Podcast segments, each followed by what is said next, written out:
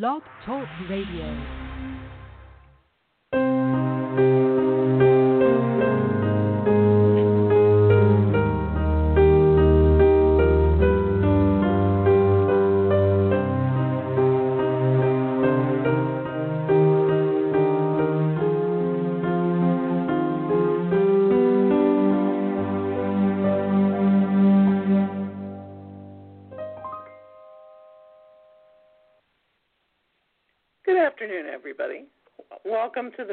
House Mysteries on the Bookspeak Network. I'm Sherry Knowlton. I write the Alexa Williams suspense series of novels Dead of Autumn, Dead of Summer, Dead of Spring, and Dead of Winter. Hi, I'm Joan West. I write the Carlisle Crime Case series, Dying for Vengeance, Courting Doubt and Darkness, Darkness at First Light, Had a Dying Fall, featuring Carlisle homicide detectives Christopher Snow and Aaron McCoy. My latest mystery, Things Strangled, was released last fall, and now I'm working on a historical fiction. Sunbury Press publishes our mystery and suspense novels uh, through its mystery imprint called Milford House Press. Uh, today, we're pleased to have a fellow Milford House Press author, Simon Landry, with us. We're going to chat with Simon about his new book, Chestnut Street, and his journey to becoming an author. Simon Landry was born in Montreal in 1979. He was graduated from Laval University with a bachelor's degree in education in 2003. Since then, he has been teaching high school mathematics. An avid reader, Simon decided to plunge into creative writing in 2017 during his spare time. He currently lives with his wife and two children in Montreal. Chestnut Street is Simon's first published novel, but he also wrote an essay for the recently published Sunbury Press anthology, After the Pandemic Visions of Life Post COVID 19. Welcome to Mil- Milford House Mystery, Simon. Thank you for having me. Well, congratulations on your new book. Um, you know, writing a book is, and getting it published uh, is no small feat. Uh, so I think you're to be congratulated on that, as is any author. Um, to, to get started today, um, let's start with an overview of your new book, Chestnut Street. Just tell us a little bit about the book, if you could. Sure. So um, the basic outline of Chestnut Street is, you know, a story I've drawn from, you know, I wouldn't say personal experience as much as a personal fear as a teacher, as a high school teacher, of you know, what what would happen to my life if a student spread a false rumor about me. So it, it's always something that's been in the back of my mind ever since I started teaching, and I've always wanted to write a story about you know what would happen, the downward spiral that that could happen to a teacher if somebody with you know bad intentions decided to you know mess with uh, his or her reputation, and um, that's how it all started. And I I decided to combine that with you know a love of the Philly of the city of Philadelphia. I, I fell in love with Philly when my wife used to live there. She had to move to Philly for two years doing her uh, residency as a doctor, and I used to go there quite often. I even lived there uh, for a few months at a time, and I just fell in love with you know Philadelphia, the history of the city, just the neighborhoods, everything. So, you know, I I started gathering ideas, landmarks, and thoughts about you know a book I would eventually want to to, to write. And you know, time went on, and eventually, two years ago, I finally had the time to start you know get into creative writing and just started putting ideas down on paper at last. And you know, as after a while, after getting a few ideas down on paper, you know, a story started emerging, and finally, Chestnut Street was my my debut novel that I got published with uh, Sunbury Press last year. Okay, so you mentioned that your book features a mathematics teacher, Sam Brighton, as you are, you know, the main character. Um, does that reflect on uh, your own math teachings, or did you just use that as a jumping off point to for your story? I, I yeah, I mean, I drew from what I knew, which was you know being a math teacher, and of course Sam Brighton. The, the people in my family, my closest friends, you know, who read the book, say, well, I I feel like I'm reading a story about you because I drew from what I know, and of course the okay. the, the, the main character. People think you know I I feel like I'm reading a story about you and not a fictional man called Sam Brighton, but yeah, of course, I drew from what I know. So everything that happens to Sam is something that's that, that I would eventually fear. I'm I'm not gonna go into too much too much into the details of the book because I don't want to sell any you know punchlines or, or, or plot lines. Right. But basically, right. the, the the man, the teacher, gets you know falsely accused of inappropriate behavior with one of his female students, and as a male teacher, it is something that's dreaded by most male teachers because it, it can and it has destroyed careers for teachers. Um, it doesn't take much nowadays for someone to start a rumor, you know, with social media and cell phones and everything. It, it's very simple for someone to just start a rumor and spread it around very quickly, and it can impact someone's life. And it has happened to me in some degree, a student starting to spread rumors about me just to get back at me because he wasn't happy about a grade I gave him and it quickly spiraled out. And so I drew from that experience and just you know kept building into it into the novel. Yeah. Okay. Wow, that's uh, probably a little uncomfortable to live on tenterhooks like that when you're trying to do a good job teaching students. Huh. Um, yeah, going back to your point about Philadelphia, I, I used to to live and work in Philadelphia, at least live there part time, uh, and uh, work there for oh, I guess nine years. Uh, and also, the city is only a few hours away from where Joan and I both live here in South Central Pennsylvania. So you could say I've walked Chestnut Street many times. But Montreal is such an interesting city too.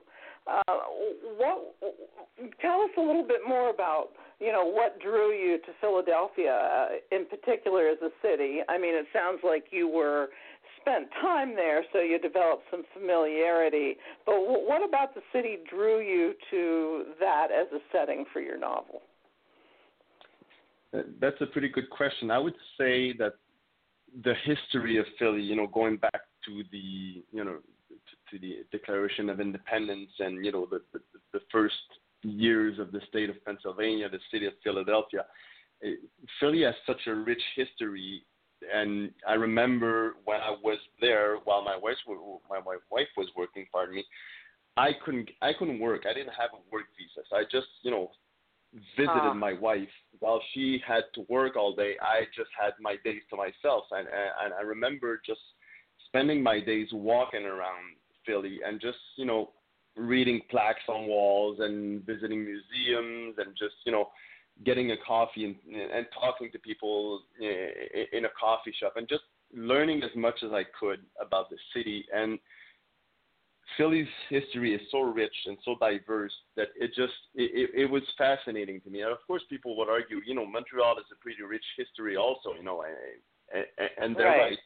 But being a citizen of Montreal, there, there's there's no uh, I don't know how to say it.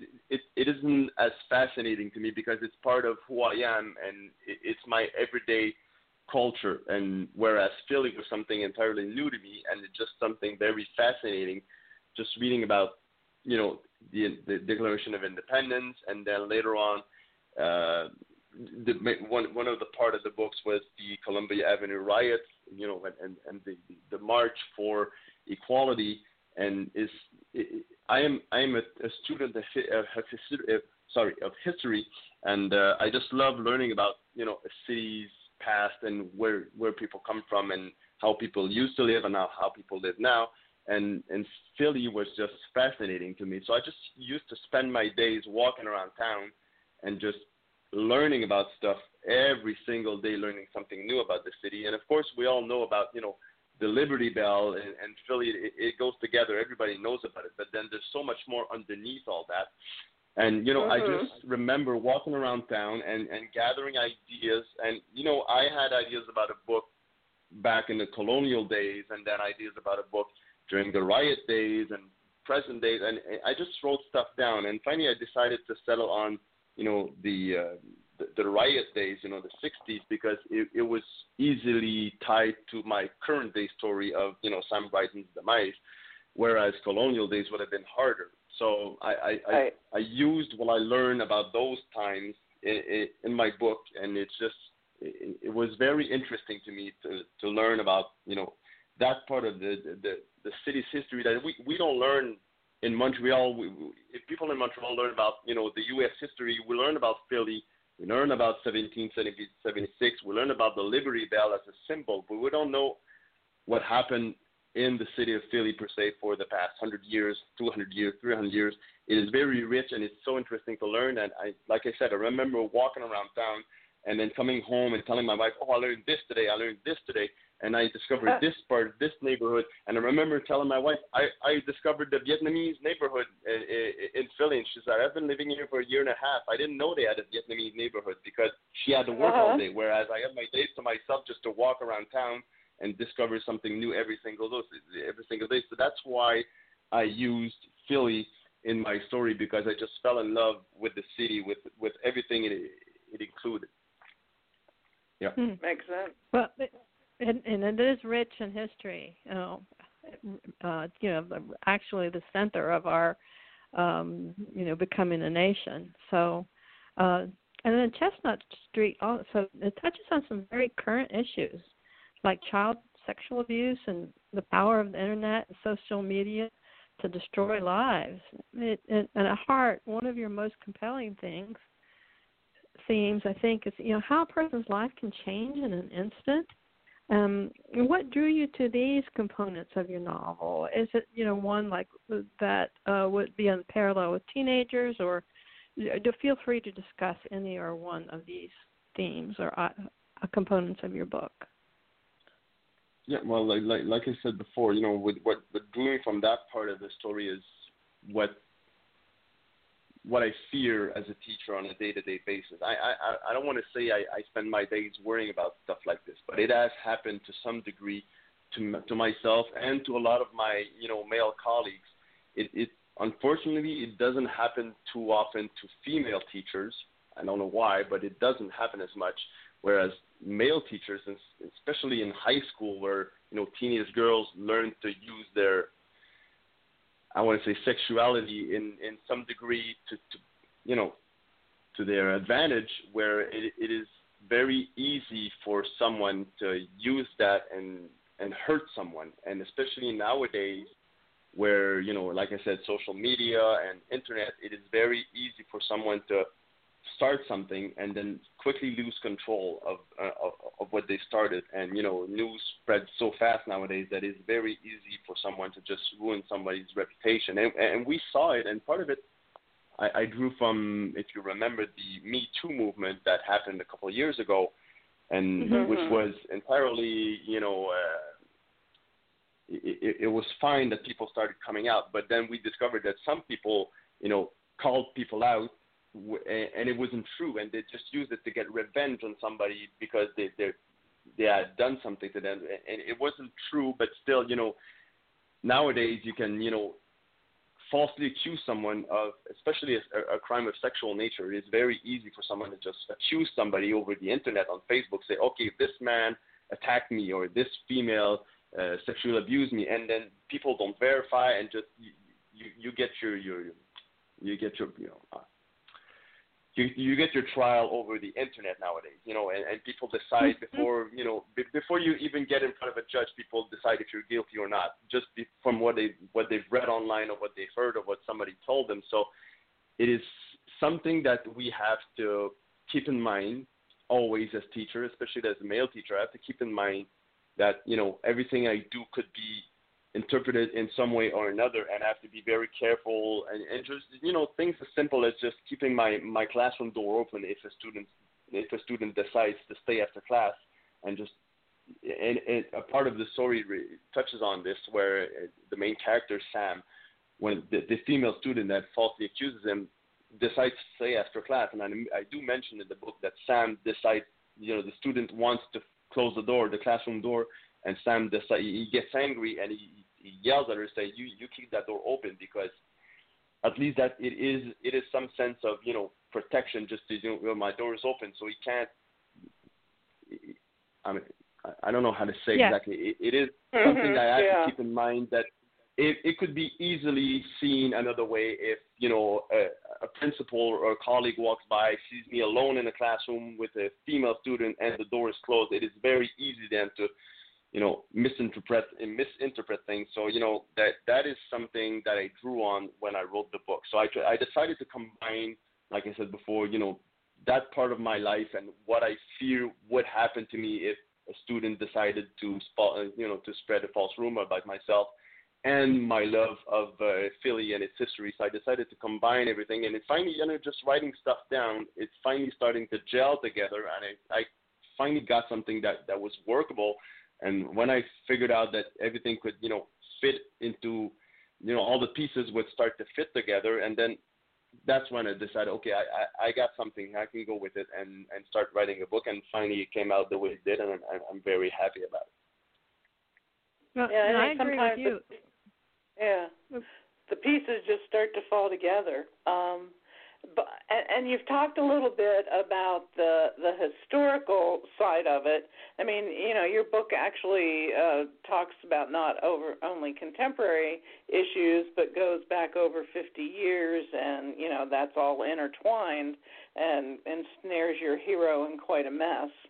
But um, other than the you know the sort of your own experience in being in Philly and uh, absorbing things and writing things down. Did did you have to do a lot of additional research um, about the civil rights times?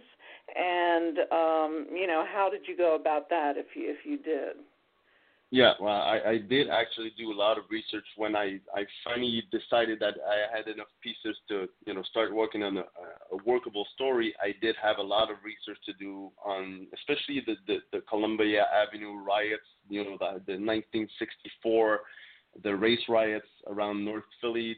There was a lot there. I, I remember just seeing you know plaques and rem- and reading about. I think Columbia Avenue now is called, if I'm not mistaken, Cecil B. Moore Avenue. And then I had to learn who that man was and what his role in the entire um, 1964 riot era was. And then uh, as soon as I started reading something about one of the main, you know, prota- I don't want to say protagonists, one of the main um, I don't Like want to say character. I, I'm sorry. I, yeah, like a leader. Sorry, I, I, I couldn't find the word. And if I learned about Cecil B. Moore, then I learned something else, and then I, I started digging and digging and digging. But I wanted my book to be. I didn't. I I, I couldn't make it a hundred percent factual because I had to work with you know some dates and some and leaders to to make the story work. So it it, it is I would say not a hundred percent accurate, but most of it is. I drew from what I've learned and what I, and all the research I did, but I did have to tweak a few facts and a, a few characters are based on actual people that used to you know be parts of uh, be part of the riots in '64. And you know, we, I I don't name the mayor and I don't name the, the the deputy chief of police in the book per se, but you know, people who live in Philly recognize that I'm talking about Frank Rizzo, and you know, and, yeah, I was going to I say you that's do all not my- Rizzo, right? I do. I, I did have to do a lot of research to make sure that everything, while not entirely factual, was at least plausible.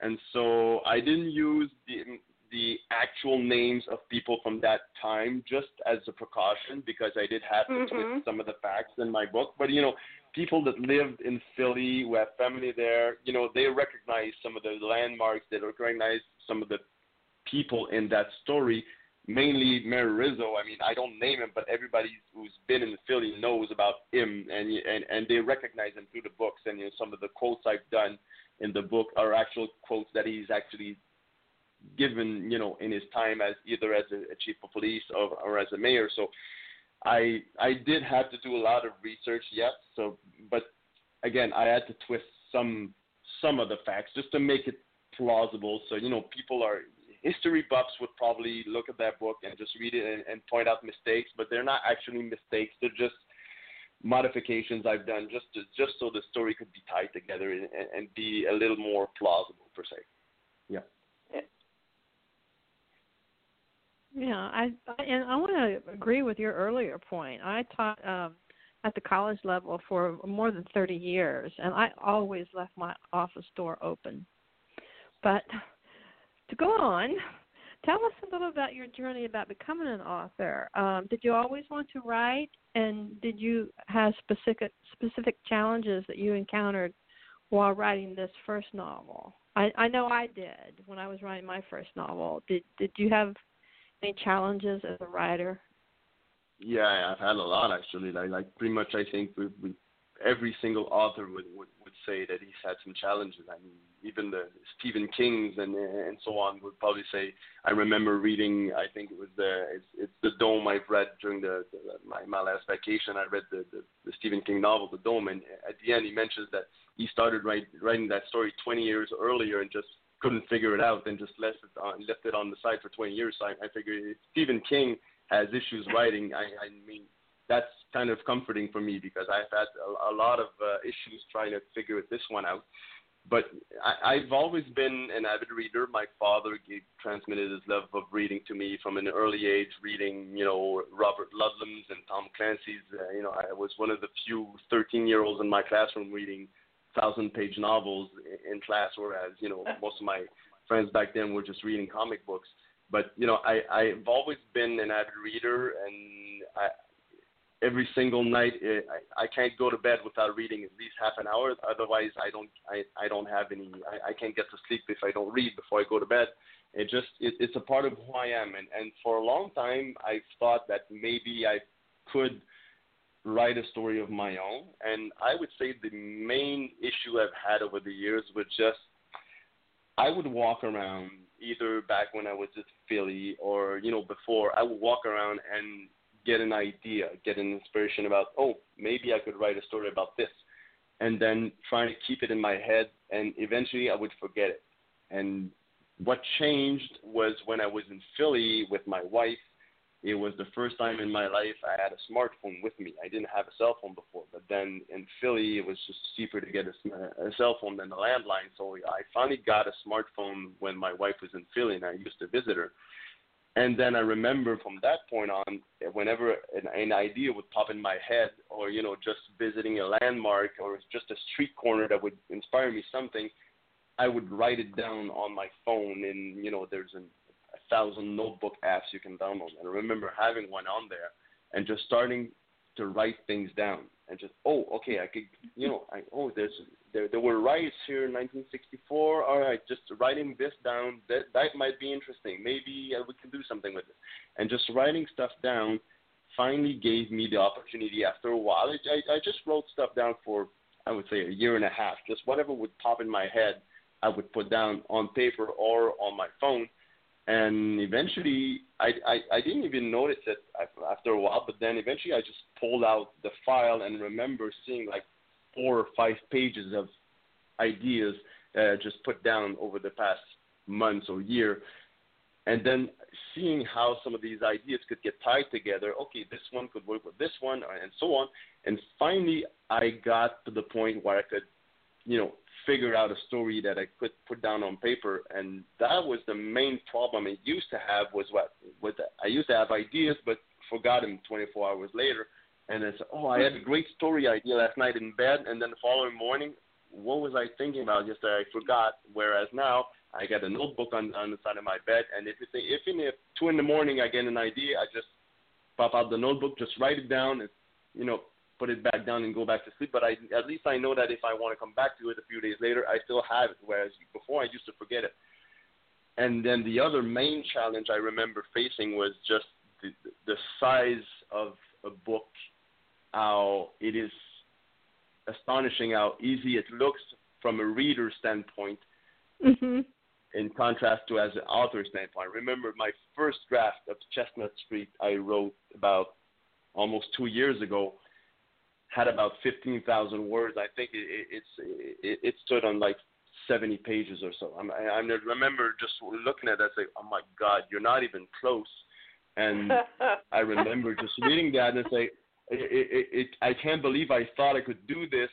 And you just put down 80 pages and like 15,000 words, where a standard novel is 100,000 words. Okay, you need to write 10 of these if you want to ever get to something. But then, lucky for me, I just I showed it to my wife, and she said, okay.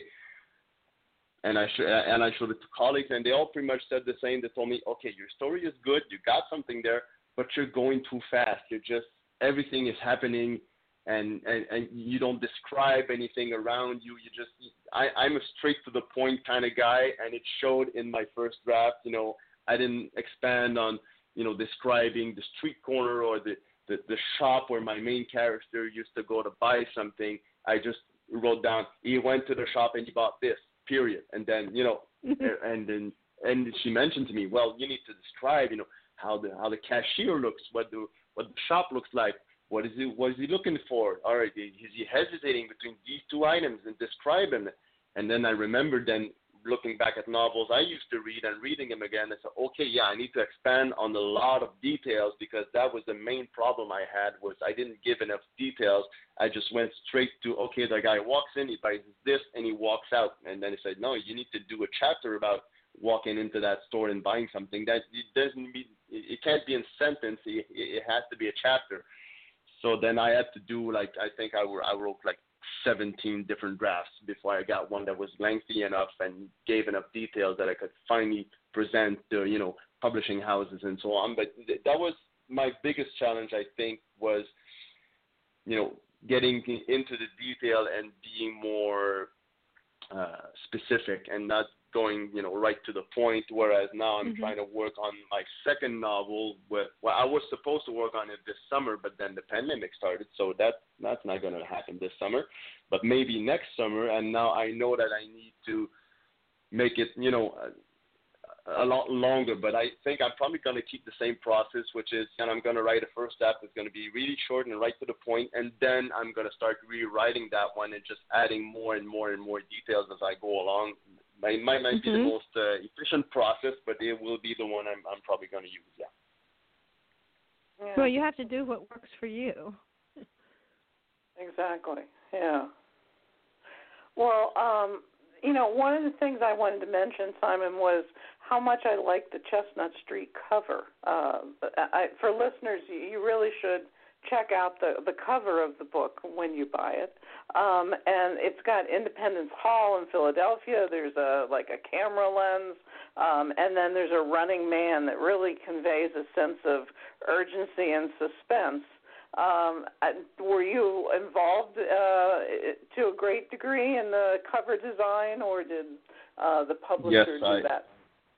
No, I was entirely involved, and the the, the cover was designed outside from uh, Sunbury. Didn't have any input on it. I, I, I started working on a cover back when I didn't get any positive answers from publishers, and uh, I was thinking about maybe self-publish, uh, self-publishing on Amazon or something like that. And I started working with a cover designer, uh, a website called 100designs.com. And I remember the the guy I worked with, Matt was uh, was very was very good at, at what he was doing, and I remember just telling him, okay, I want to see a Philly landmark, something that's very you know easy to identify. Someone somebody that picks up the book, even somebody that doesn't live in Philly sees that book and knows that it's Philly. And I, I, of course, my, right. my my my market was the U.S., whereas Canadians probably don't know the Philly City Hall from sight, but most Americans do.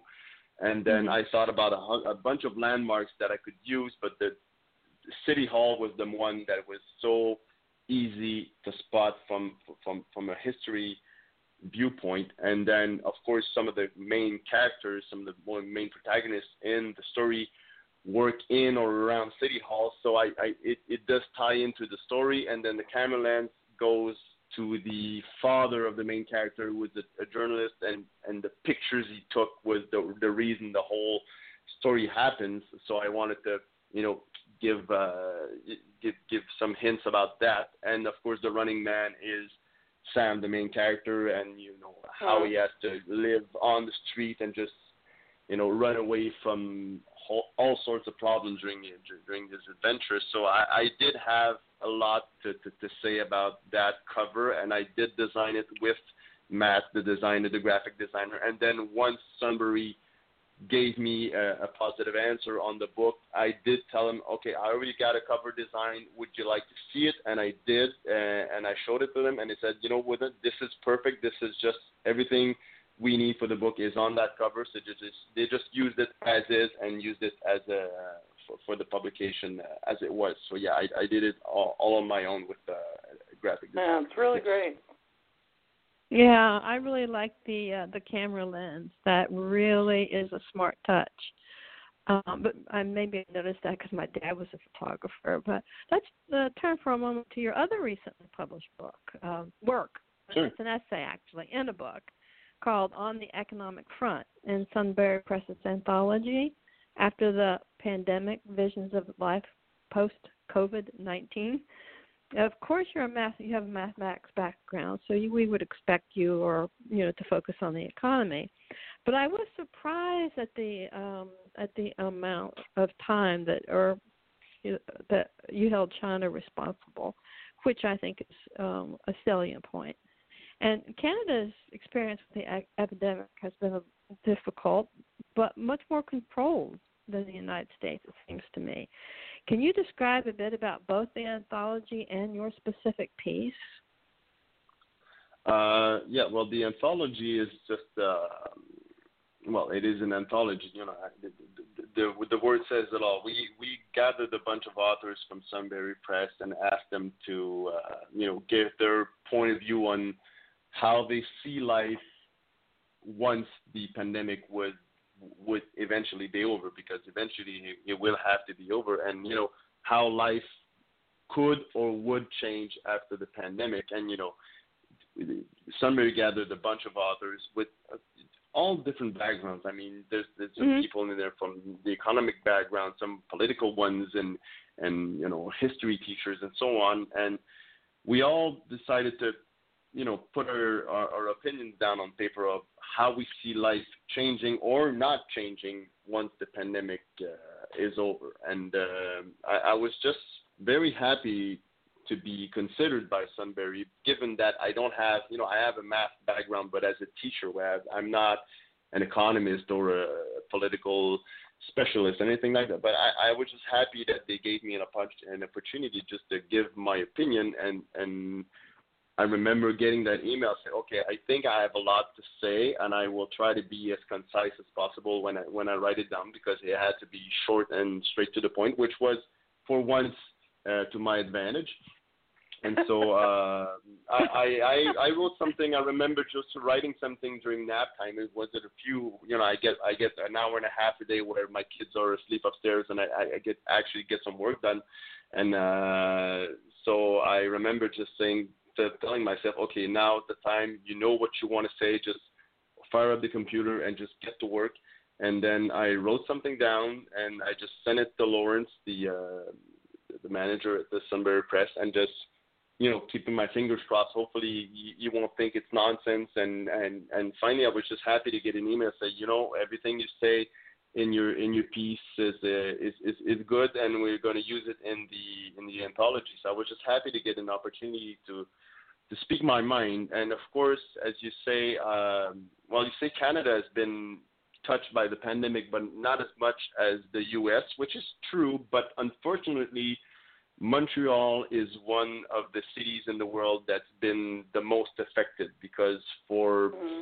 just for, for, for just pure uh, bad luck, if Travel? you would, our our spring our spring break is uh, two weeks earlier than everybody else's. So we mm. had a lot of people in Montreal travel abroad and then coming back infected before the pandemic was uh, declared oh. and we could start, you know, shutting things down. So we, uh, as a, as a city, I think Montreal was maybe the second or third worst city in if you if you talk about statistics or per capita. I think we're one of the worst cities in the world right now still you know, w- with the likes of Belgium and Italy and so on. So Canada has been spared so far from the worst of it, but unfortunately Montreal has been hit very, very hard. And then I remember, you know, just being home with the kids and and being so frustrated about you know why are we stuck in this situation where uh, we this could have been so easily avoided if the Chinese government had acted differently. And, and this is what my piece touches on is the responsibility of the Chinese government. And, and I keep telling people when I talk about this, I, I, I, keep, I keep telling people we're talking about the Chinese government and not Chinese people because Chinese right. people, Chinese citizens have nothing to to to, to be uh, blamed on. Yeah, they don't need to be blamed for anything. It's the Chinese government who decided to keep this virus under wraps for too long and then acted too late, and then we're stuck in this situation where there's a worldwide pandemic and the economies are all crashing everywhere. And and and I was very frustrated and and thought, why do we keep putting up with with that kind of you know rogue government just because most of our stuff is getting ma- manufactured there, and that's why I don't think we would tolerate another nation acting this way if we didn't depend as a Western society on China's production capabilities because most of the stuff we have now we buy is made in China. And and that's one of the part I, I'm touching on is where as a society do we want to keep always be looking for the best deals and save a few bucks even if it means you're encouraging a rogue nation, or do we want to turn ourselves inwards a little more and just encourage local economies, local businesses, even if it means that your T-shirt could cost two or three dollars more, knowing that you're providing someone in your own country a job and a, a, a way to feed his family. So I, I'm touching on the way that maybe globalization has reached has reached its peak, and we might be tempted to start looking inward a lot more and not be dependent on you know emerging nations. And I'm, I'm touching on the piece, and uh, people who are old enough will remember a time where you know America, eh, America especially, but you know most North America used to be able to produce everything they needed, uh, you know, domestically. You know, America did, did those cars and TVs and microwaves and and clothes, and everything mm-hmm. was done, uh, you know, in house, if if you want to say, and and you remember that w- what you were buying was helping some other city across your nation be alive. And, and I'm touching on the book how you people can remember the, the day where cities were built around the manufacturing plant, you know, like the, the big car manufacturing plants where the whole city was built around it. And right. everybody lived off that that, that manufacturing plant, and now everything has been outsourced overseas just to save a few bucks. So so things are cheaper to buy, and so investors can get more money for what for for the the, the, the money and they invest.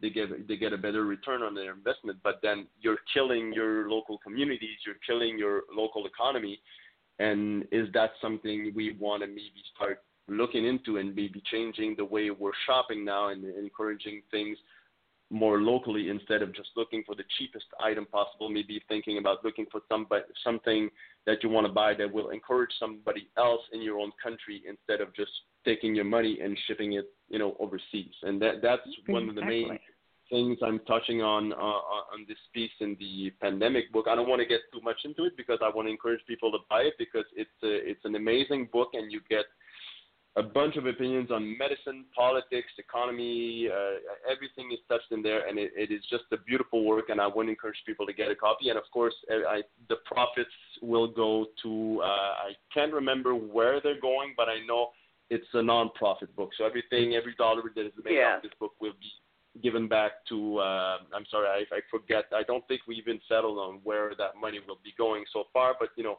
it's a great way to contribute, and it's a great read for everybody. So for everybody. Okay. And I think well, you make an um, excellent um, point. Yeah, that's an interesting yeah. perspective.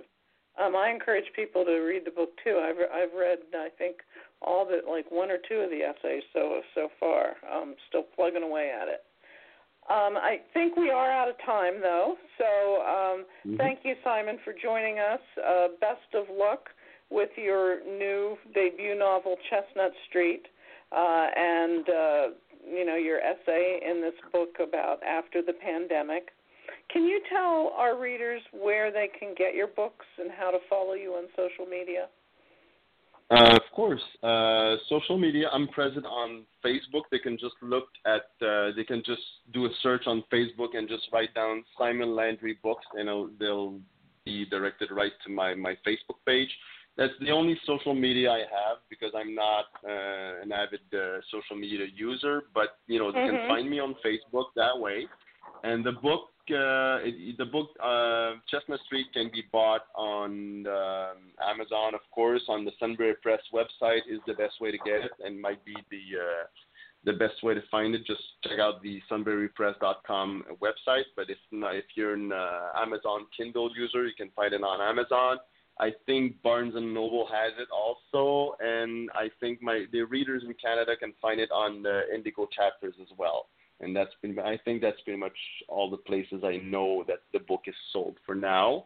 And same goes with the pandemic book; they're pretty much available, you know, um, at great retailers, uh, pretty much everywhere, and uh, easy easily found online if you just do a quick search.